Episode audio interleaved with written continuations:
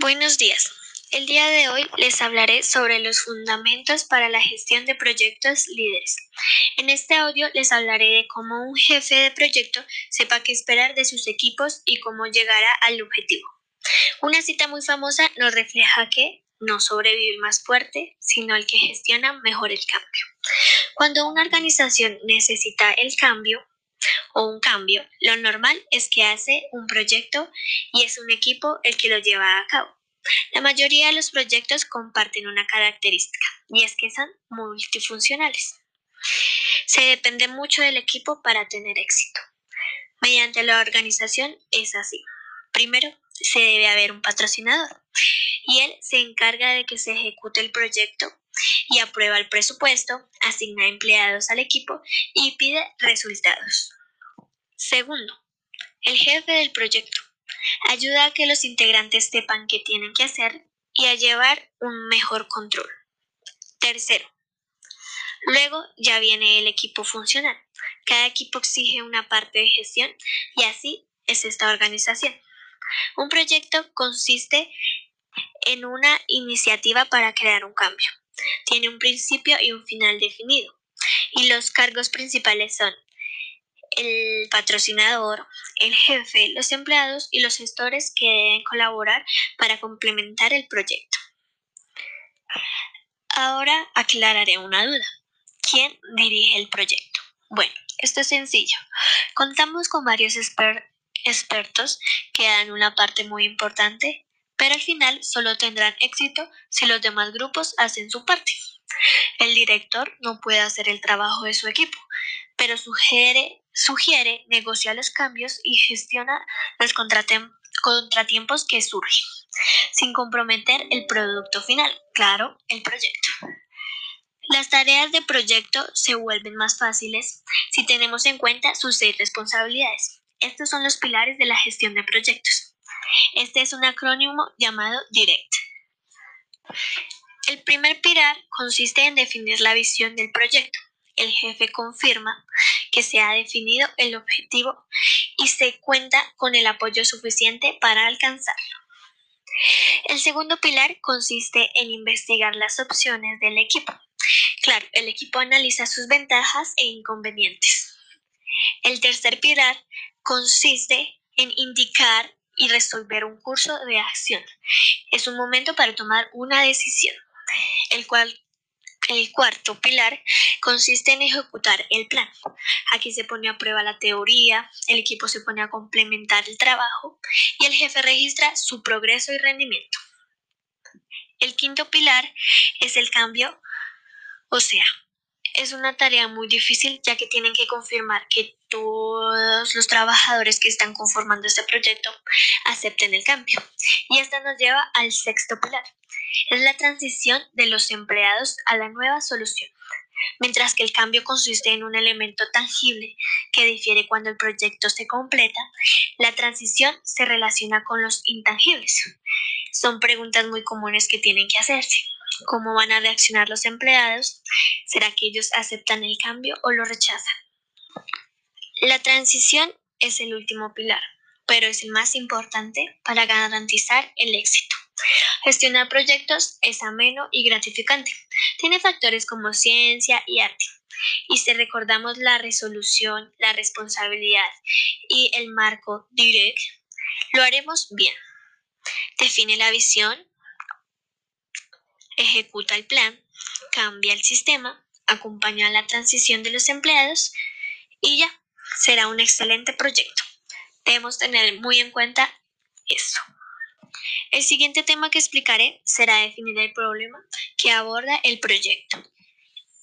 En esta parte del video fue muy satisfactoria, ya que nos citó una de las favoritas frases de un jugador de béisbol que decía: si no sabes a dónde vas, puedes terminar en cualquier sitio.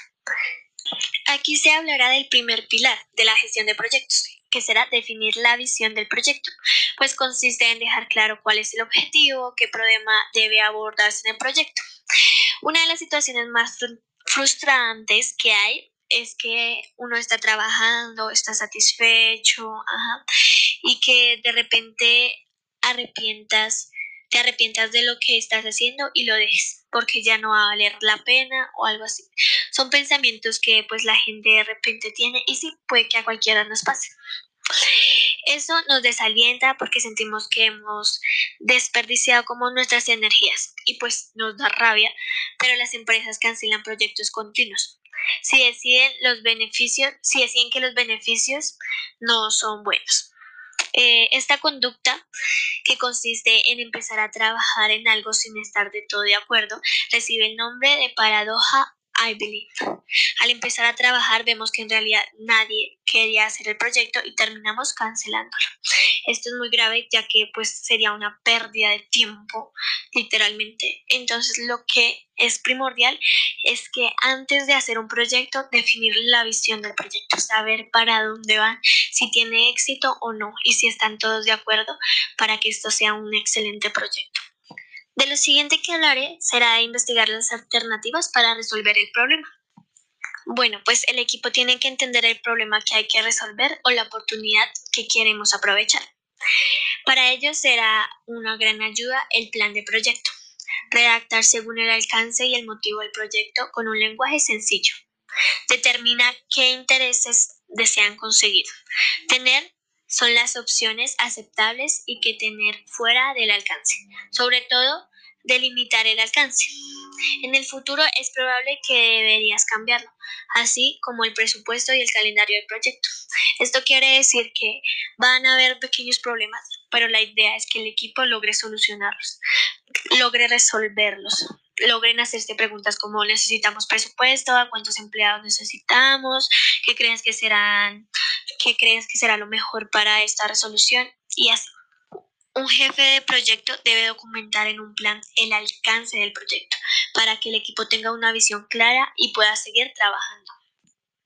Pasemos a otra parte muy fundamental: investigar nuestras alternativas. Es uno de los pilares de la gestión de los proyectos más importantes. Vamos a ver por qué es tan importante. Es importante saber cuáles son nuestras alternativas que tenemos. Hacernos preguntas como: ¿sabes si has investigado algo? ¿Cómo reaccionar a otras empresas que están haciendo un proyecto mejor que el de nosotros? Puede que a ellos les funcione y a nosotros no. ¿Cuáles son los beneficios y las desventajas de cada alternativa? Es muy sencillo. El equipo debe mostrar que ha considerado todas las opciones, las ventajas y los inconvenientes, y ha decidido en función de una información de calidad. Una evaluación objetiva de las alternativas clave para elegir lo mejor para la organización. Uno de los pilares más comunes es resolver la línea de acción. ¿Sabemos qué es resolver? Resolver significa decidir un curso o afirmar una acción. Resolver implica dedicación y compromiso. Muy fácil. Resolver un problema en el proyecto consiste en que todos estén de acuerdo, todos busquen una mejor solución y así tenga éxito este proyecto y esta respuesta. En conclusión, este curso es muy importante. Nos enseñó el marco de gestión DIRECT. Es un recurso que nos ayudará a ser el mejor jefe de proyecto. Nuestras tareas consisten en ayudar a definir la visión, investigar las opciones, resolver un curso de acción, ejecutar un plan, cambiar el nuevo sistema y gestionar la transición. El acrónimo DIRECT ayuda a la hora de recordar pilares y refuerza el rol del gestor de proyecto. El jefe de proyecto es el verdadero director. Lo ideal es que tenga el lujo de aprender el enfoque directo con el tiempo y pueda ampliarlo durante el proyecto. Así es una conclusión muy sencilla y directa. Este curso nos enseñó cómo los 6 pilares nos pueden ayudar a tener un excelente proyecto y a ser un excelente líder. Es muy gratificante formar parte de un equipo que consigue sus objetivos en grupo, especialmente si el objetivo específico es imposible de conseguir por separado. Para mí, la gestión tiene parte de ciencia y parte de arte, pues así lo dijo el señor que nos explicó en el video que acabamos de ver. Para mí también lo es. La gestión tiene mucha ciencia y arte, ya que toca investigar, conocer, llenarse de ideas y satisfacerse de todos los conocimientos que aprendemos. Soy Diana Jimena Alvarado y sigan en sintonía. Estuvo muy chévere el curso, profe. Gracias.